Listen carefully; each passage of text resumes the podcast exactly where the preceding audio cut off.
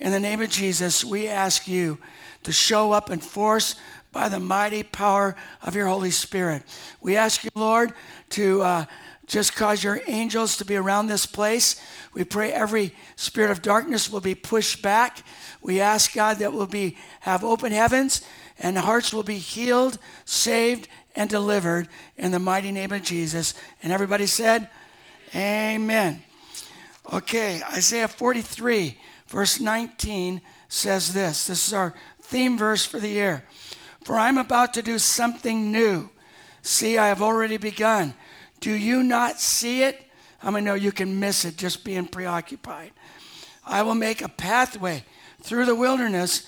I will create rivers in the dry wasteland. So our theme for twenty twenty-four is all things new. How many can use some new things? I know I can. So today, I want to focus on some things from our past that have kept us from living in the new life that God has called us to. And these are things that have followed us, paralyzed us, and haunted us from living in God's best. I believe this message today will provide some internal healing when it comes to yours and my identity. So uh, I think it'll bring healing for things that you can't forget. I believe God wants us to clear out the old way of thinking so we can make room for the new way of thinking. I like the way Pastor Cameron said it last week. By the way, give Pastor Cameron a big hand. He did a great job last week. So proud of our guys, proud of our team. Second Corinthians five seventeen says this, therefore, if anyone is in Christ, he is a new creation. All things have passed away. Behold, all things have become new. Now that word uh, new is the word kainos, and it means brand new, fresh, never been done before, or never been used before. So he said, our spirits are made new when Christ Jesus comes into our lives, and as he comes into our spirit, we are born again, and we have brand new, fresh uh, spirits that have never been used before in the Holy Spirit. So I want to take a moment and introduce to you a new ministry that we're going to be offering here at H C C, and it's called uh, Living Well Ministries and Love Life Ministry, and it's a ministry to help people with unplanned pregnancies. By the way, this is Pro-Life Month, if you didn't know that. So through this ministry, Harbor City Church is now called a house of refuge, along with Emmanuel Baptist and Calvary Chapel. And here's our statement. It's going to be on the screens here, and you can read along with me. Harbor City Church is a house of refuge. This applies to everyone in this church or people you know that need a place of refuge. Here's what we believe. If you find yourself in an unplanned pregnancy, please know that being pregnant is not a sin. And the child you carry is not a punishment, it is a blessing. God is knitting this child in your womb. You may have made a sinful decision or choice that led to this pregnancy, or you may have uh, even been sinned against, but we want you to know that you are loved, and we will do whatever it takes to help you carry and care for this precious child before and after birth. We can never, yeah, come on, that's... We can never support or encourage a woman to have an abortion because the child you carry is made in the image of God and is intrinsically valuable and loved by God. You need to know uh, how we will respond. So here's what we won't do. The church family will not gossip about you, shame you, or abandon you. This is a house of refuge, and we will not allow for the family of God to harm one another with words or actions contrary to the love of God as revealed in His Word. Here's what we will do. We will do everything in our power to remove whatever obstacles stand in the way of you having this child. There are people in this church ready to mentor you, throw you a baby shower, and connect with uh, connect you with resources inside and outside of the church, like like Love Life and uh, what what's it called? Heart and Hands. Yes. So With that, we will also hold men accountable for living out their calling to provide and protect women and children. How many know men are responsible as well? All right? Finally, if you have ever had an abortion in your past, we want you to know that, a, that abortion is not an unforgivable sin. Whoever confesses and forsakes their sins finds mercy. If you have never gone through a post-abortion Bible study, we will be happy to connect you to one so that you can walk in complete healing and freedom. Come on, let's give the Lord a big hand. Now, the reason for this ministry is because after salvation, many of us still need healing from what we can't forget. And uh, we need transformation in our mind, our will, our emotions, and our bodies. See, we have to move out the old thinking so we can move in the new thinking, which brings new communication and new actions. Let me say that again. We have to move out the old thinking so we can move in the new thinking, which brings new communication and new actions. How many know that comes by God's word? All right. Now, I've found over the years, one of the biggest struggles in our Christian lives is a struggle with shame. So on your notes, you can write down this definition. Shame is a soul-crushing, identity-warping emotion. Let me say that again. Shame is a soul-crushing, identity-warping emotion. I'm sure most of us, if we look back on our childhood, can remember the first time we felt shame. I remember when I was about six years old, there was some change on the counter, and uh, it was no quarters, dimes, nickels, and pennies, and uh, I knew that I could buy a candy bar of some kind for five cents back then. Wouldn't it be nice if it was that way now? Anyway, I took the nickel, and uh, I walked probably a block down the road to this little country store and bought some candy. It was probably M and M's, but anyway, I bought something. And I remember, how many know when you, you sin, you don't want anybody else to know? So I ran into my bedroom and started eating my candy alone, all by myself. And my mom opens the door and sees me with my candy. And the first words out of her mouth were, "Where did you get the money to buy that candy?" I go, "Mom, I stole money off the counter and I bought this candy." I went down to the store and she said, "Shame on you.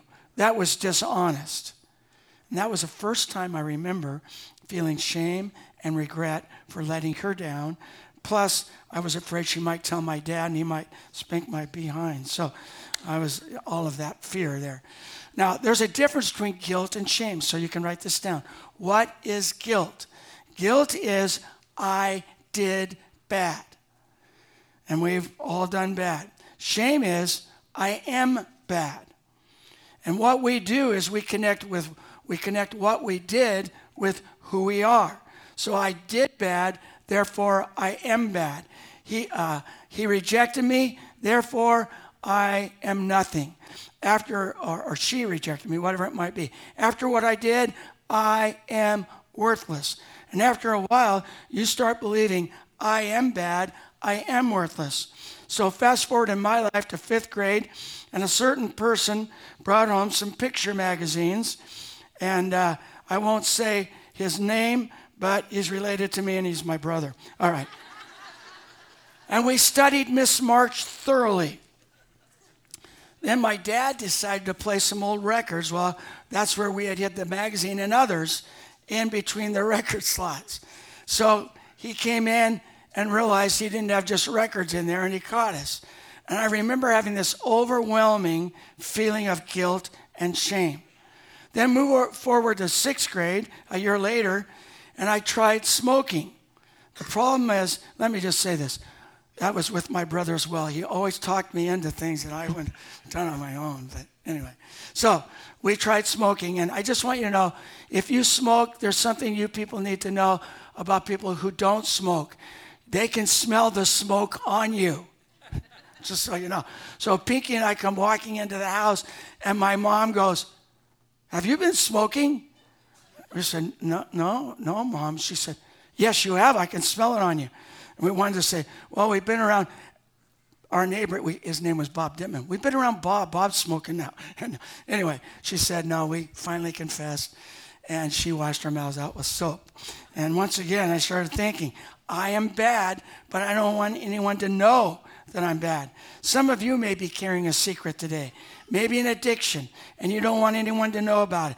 Maybe some of you have told a lie and gossiped about somebody, and uh, you, you're, you're just like, when I see them, I feel this guilt and this shame.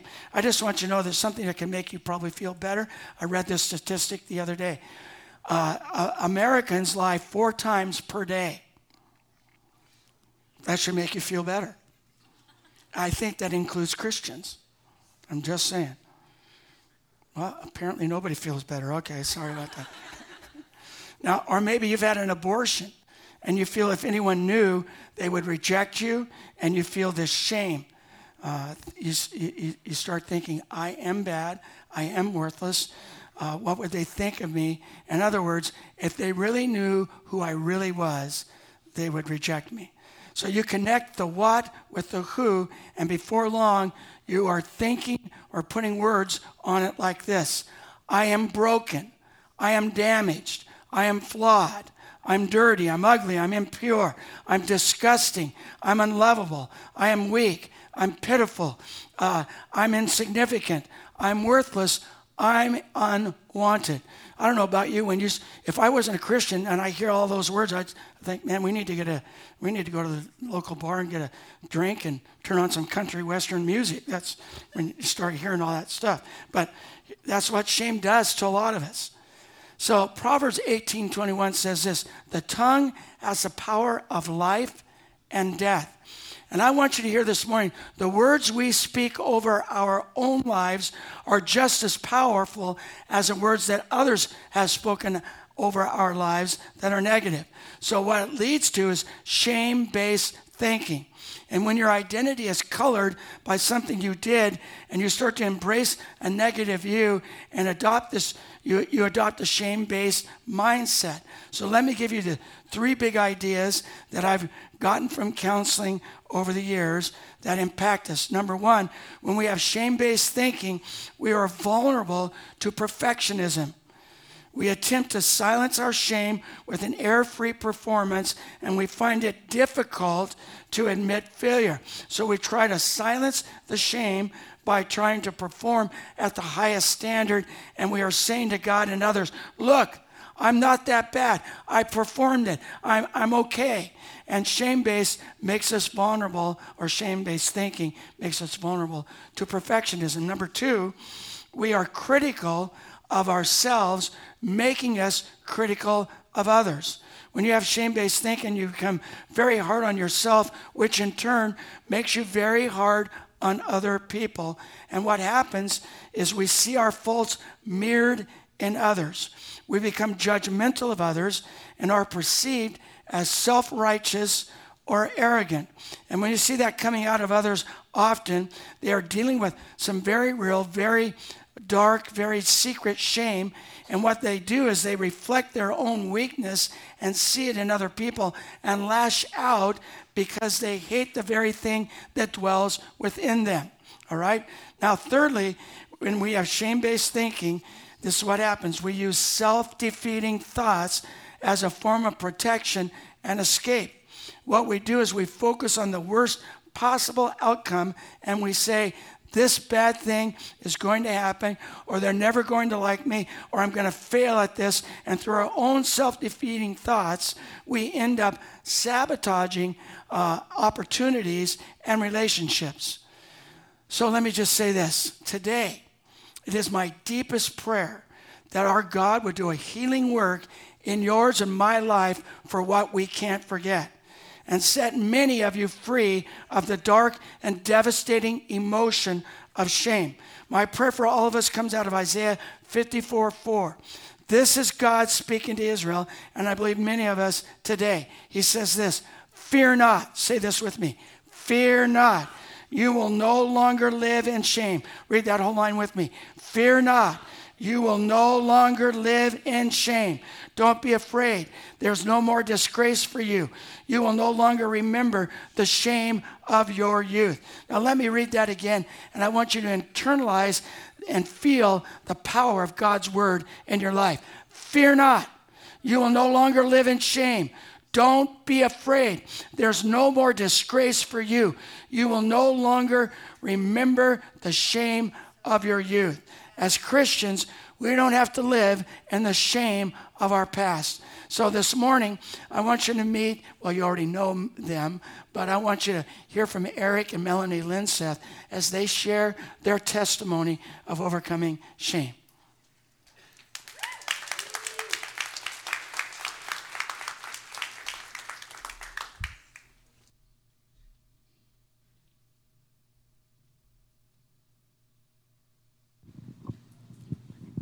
Good morning.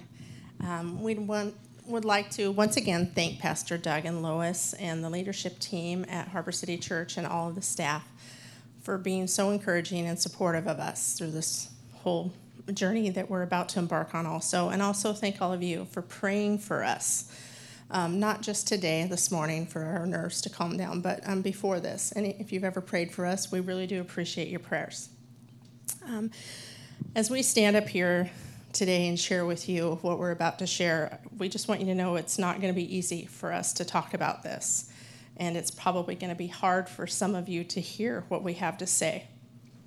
As Pastor Doug said, we are Eric and Melanie Lindseth, and this September we will be married thirty-five years. About twenty-five years ago, we had two unexpected pregnancies, and due to our circumstances, we made the decision to terminate both of those pregnancies. And at that time, we thought we were doing the right thing. Afterwards, we never talked about it to anyone, not even to each other.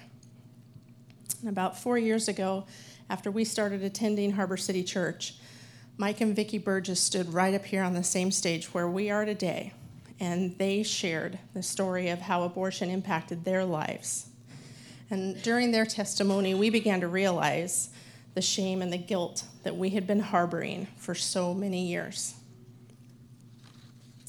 And then in twenty twenty-two, after Roe versus Wade was overturned, our son came home from Seattle for a visit, and he brought up how he couldn't believe that Roe versus Wade had been overturned. And that discussion prompted us for the very first time to tell our son that we had personally knowledge of the impact that abortion has on people. And within a month of that conversation, God began calling Eric and I into pro-life ministry.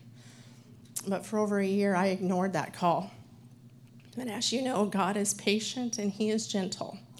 And he kept calling until we finally approached Pastor Doug and told him that we were being called into pro-life ministry. And we knew that God had forgiven us, and we thought that we were good. You know, we're solid. We've been forgiven, and we've walked through that.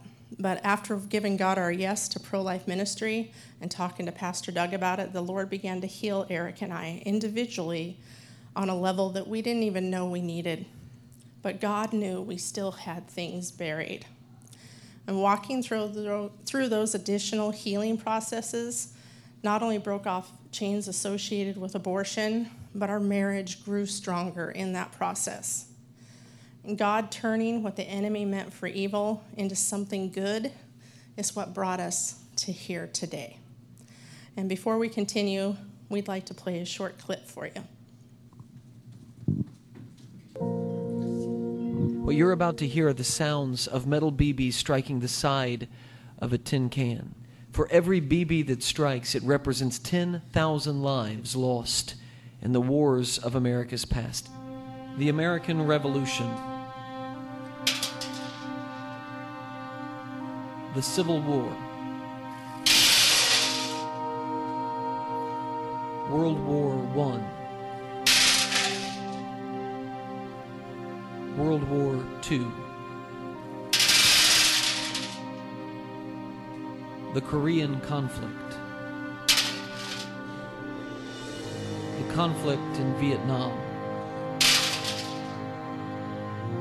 September eleventh and the War on Terror, Since nineteen seventy-three, the War of the Unborn Child.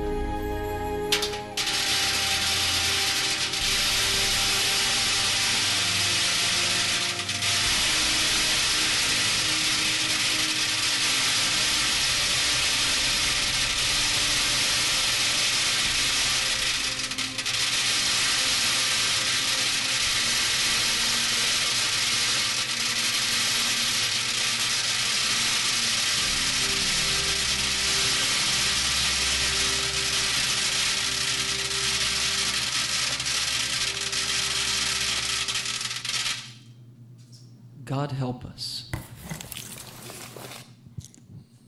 Over one in four women who attend church on a regular basis have had an abortion. It's not only the pregnant woman that is affected, but also husbands, boyfriends, parents, grandparents, siblings, and friends. If I asked everyone in this room who had been affected by abortion to stand up, the number of people standing would be heartbreaking. Our son didn't have a lot to say while we were sharing our story about abortion and the impact it had on us. But on his drive back to Seattle, he called us and said, "All I could think about when you were telling me was, I'm so glad you chose to keep me." Abortion affects everyone it touches.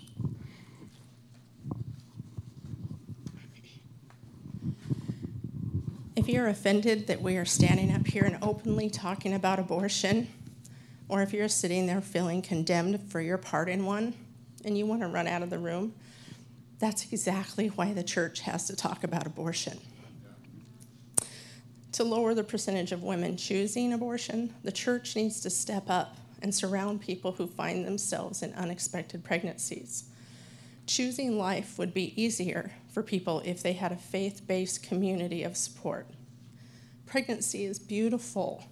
And a pregnant woman, regardless of her age or marital status, should feel welcomed and loved, not judged.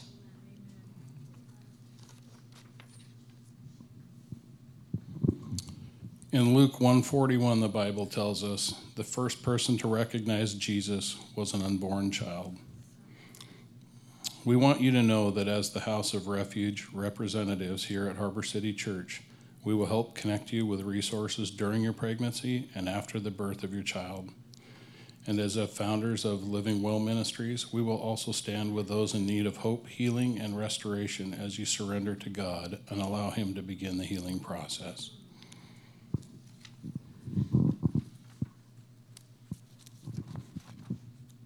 God's Word tells us in Jeremiah one five, "Before I formed you in the womb, I knew you. And before you were born, I set you apart." In Psalms one twenty-seven three, "Children are a gift from the Lord. They are a reward from Him." And the Bible tells us that we need to love our neighbor. It doesn't suggest it. It's a command.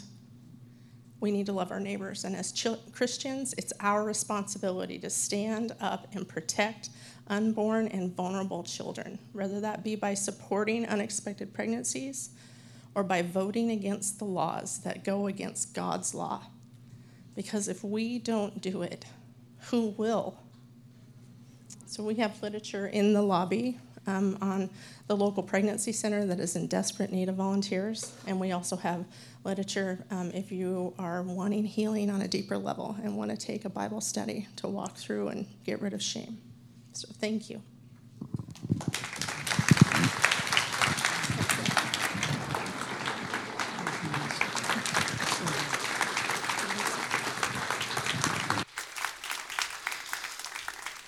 Takes great courage to do, share your life like that. I'm so grateful for Eric and Melanie, and I'm excited about this ministry in the days ahead. We don't have to live in shame, and here's why. First John one nine says this, "If we confess our sins, God is faithful and just and will forgive us our sins and purify us from all unrighteousness." That's good news. If you're in Christ, you're a new creation. The old is gone. God separates our sins as far as from the east as from the west. He does not hold them against us anymore.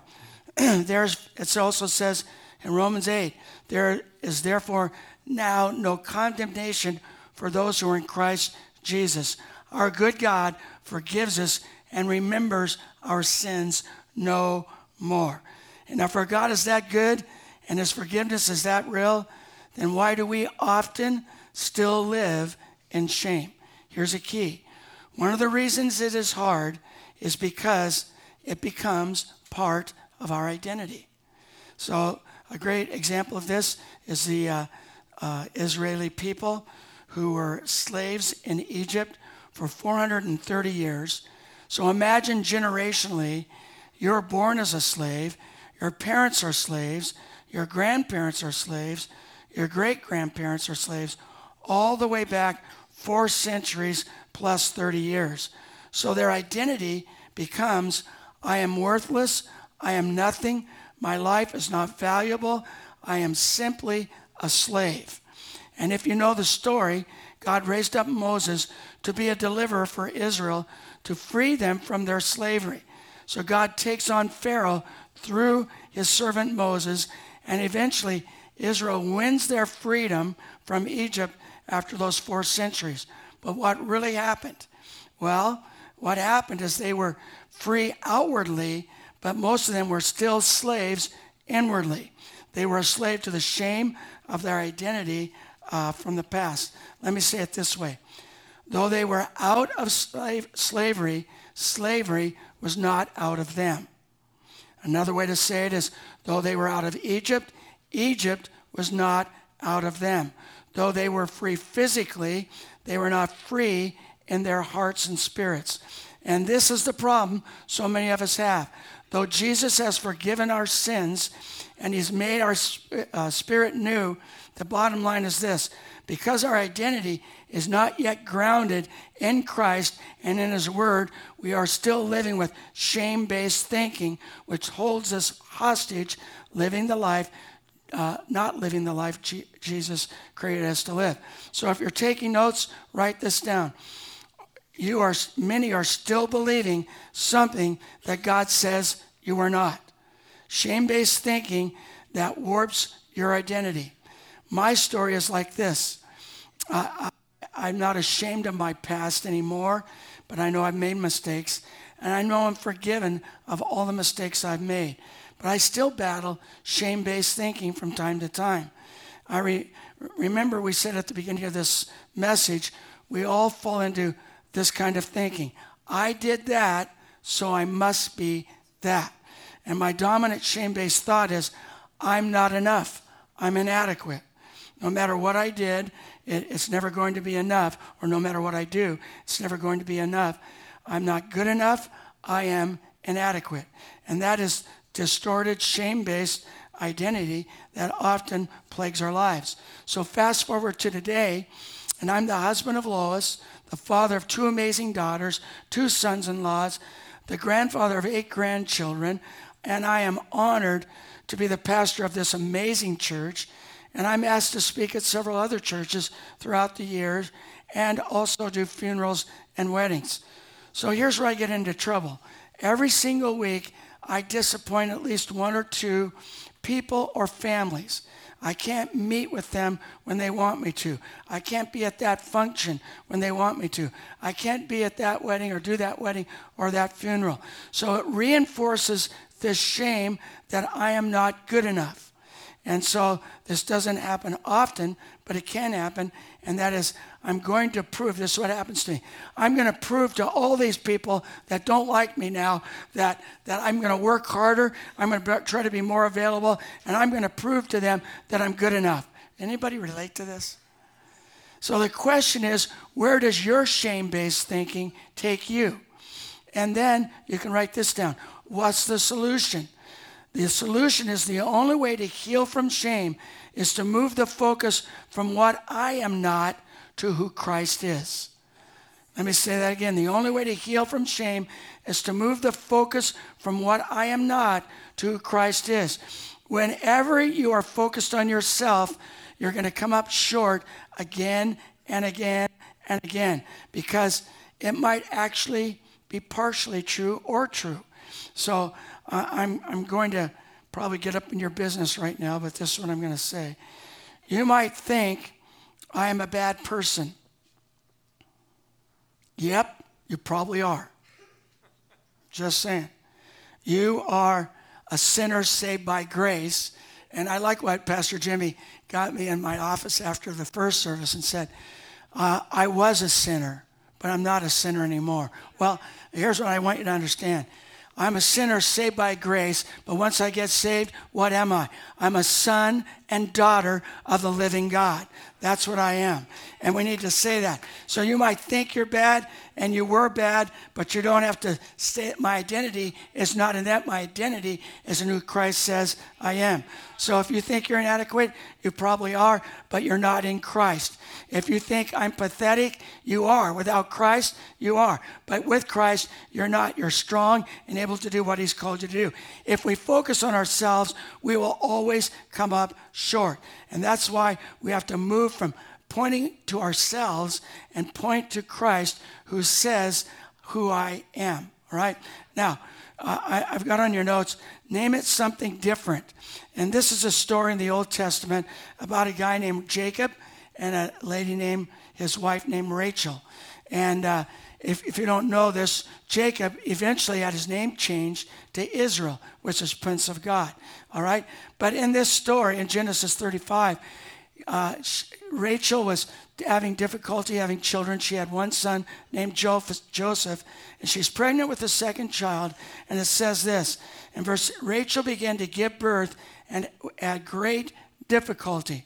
And then verse seventeen says, and as she was having great difficulty in childbirth, the midwife said to her, don't despair, for you have another son.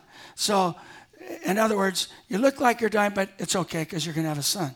Crazy, but that's what I was kind of saying.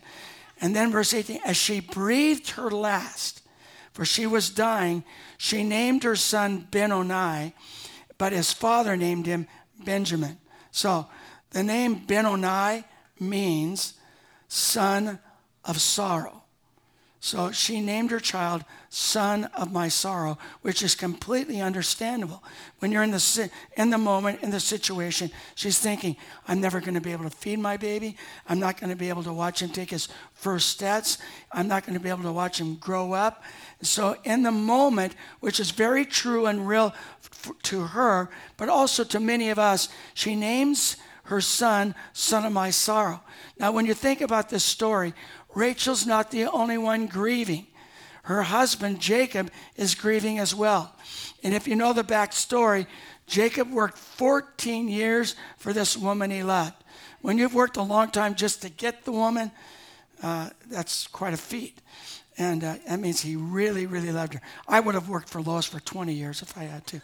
She was the love of his life and his best friend. And as he's losing his wife, whom he treasures more than any other person, as she is taking her last breath and wants to name their son, Son of My Sorrow, Jacob goes, no, no, no, that's not going to happen. Because what may be true in the moment won't be true forever. I want you to hear this. What may be true in the moment will not be true forever.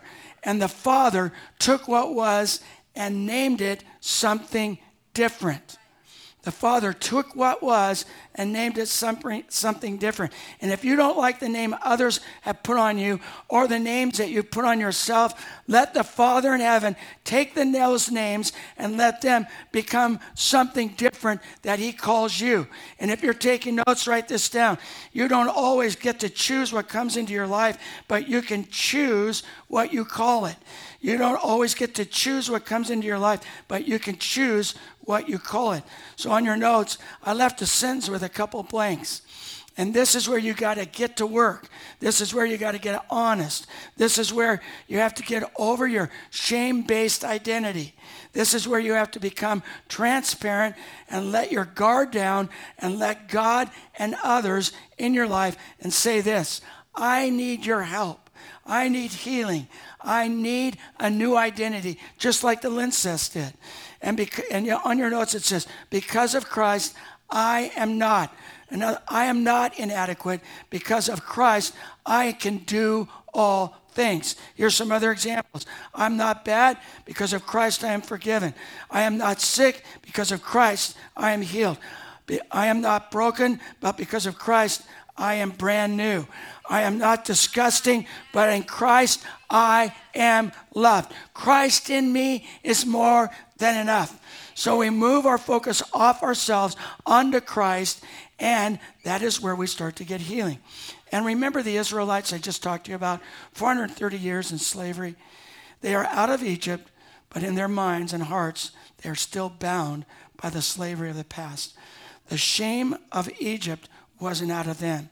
And God says something in Joshua chapter five, verse nine, that I think we all need to hear today. Then the Lord said to Joshua, today, say that with me, today, uh, not tomorrow, not after three years of counseling, not after you paid your dues. Today, because of our good God, because of his presence, because of his power, because of his grace, I want you to know through his Spirit, today God says, I have rolled away the shame of your slavery. I want you to hear that. Today, I have rolled away the shame of your slavery in Egypt. No more shame. Someone said, shame on you, but God says, shame off you. And rolling away means you are not, you're not who others say you are. God's rolled it away. You are who he says you are, and you got to believe that with all your heart. You need to understand and embrace this. You are not your past. You are not what you did. You are not what someone else did to you. You are not what others think of you are. Uh, you are not who you think you are. You are Christ, who, who Christ says you are, and take your identity as a son and daughter of God. So, if you're in Christ, you are free today. You're forgiven today. You are changed, redeemed, healed, blessed, chosen, complete, and accepted. You are a child of God. Let's stand.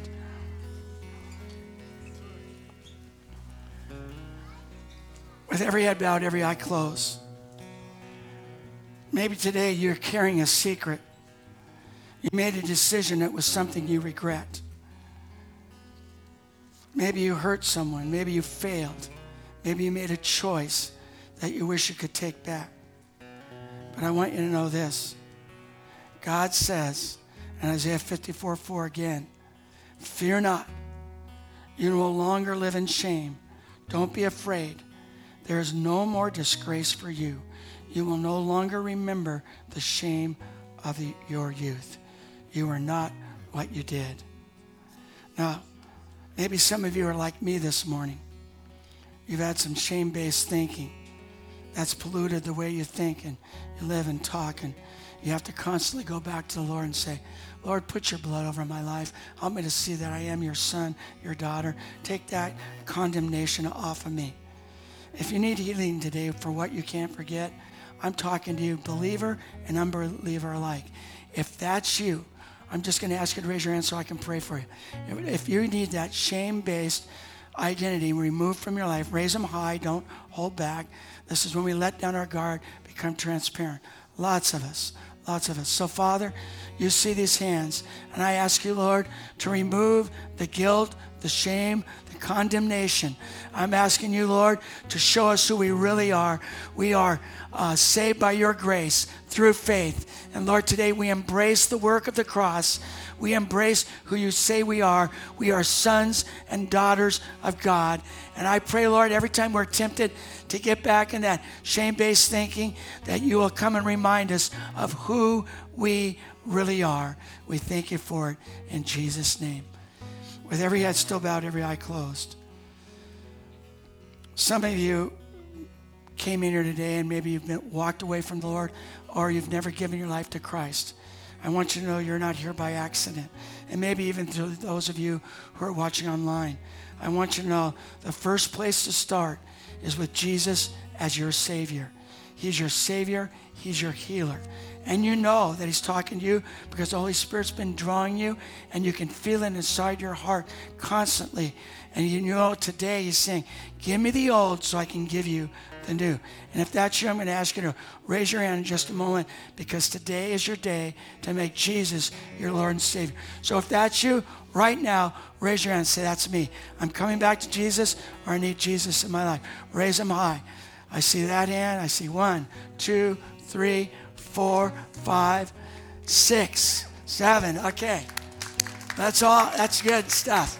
Let's all say this prayer together. By the way, you're not doing this on your own. You're coming to Christ, but you're also coming into the family of God.